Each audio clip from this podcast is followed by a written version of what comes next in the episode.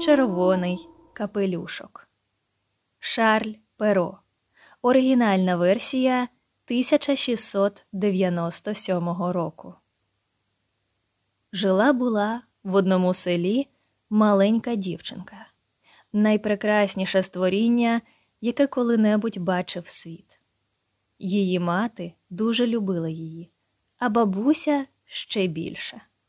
Ця добра жінка пошила для неї маленький червоний капелюшок. Він так пасував дівчинці, що всі навколо почали називати її червоним капелюшком.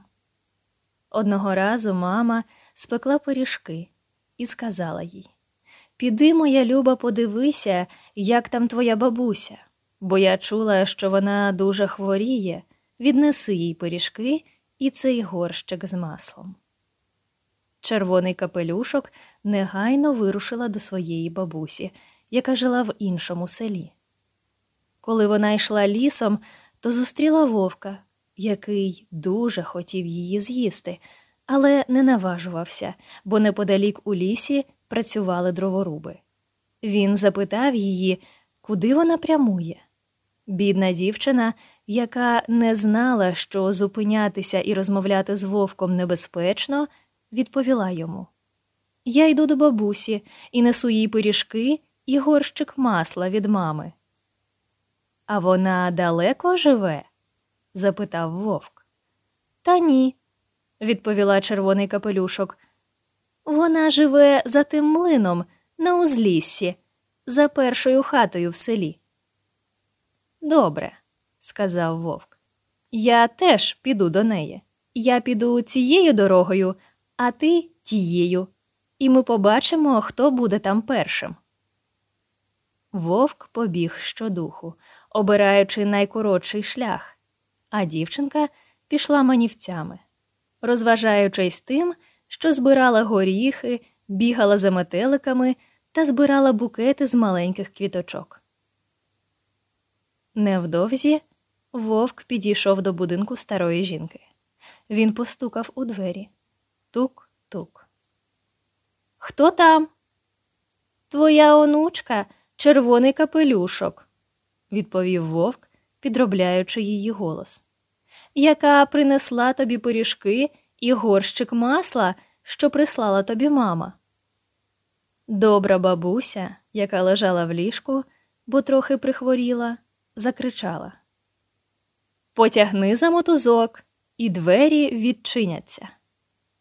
Вовк потягнув за мотузок, і двері відчинилися, а потім він одразу ж накинувся на добру бабусю і миттю з'їв її, бо вже більше трьох днів нічого не їв.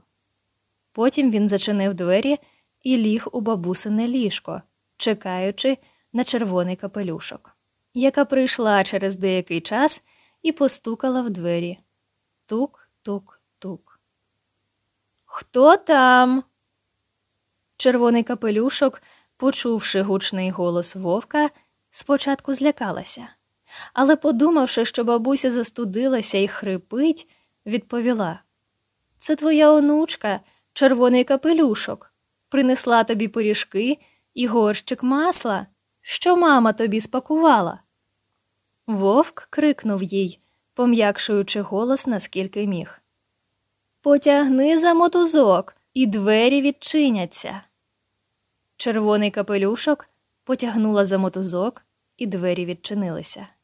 Вовк, побачивши, що вона увійшла, сказав їй, ховаючись під ковдрою Поклади пиріжки і горщик з маслом на табуретку, роздягайся, кинь свій одяг в огонь, а сама лягай зі мною в ліжко. Червоний капелюшок послухалась вовка, роздяглася, кинула одяг в огонь і лягла в ліжко.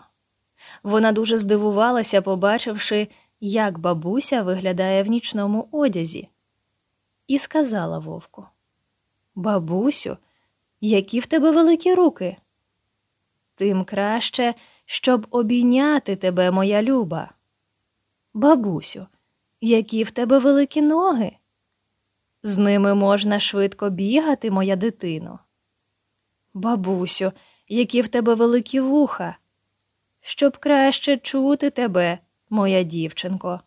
Бабусю, які в тебе великі очі, щоб краще тебе бачити, моя дитино.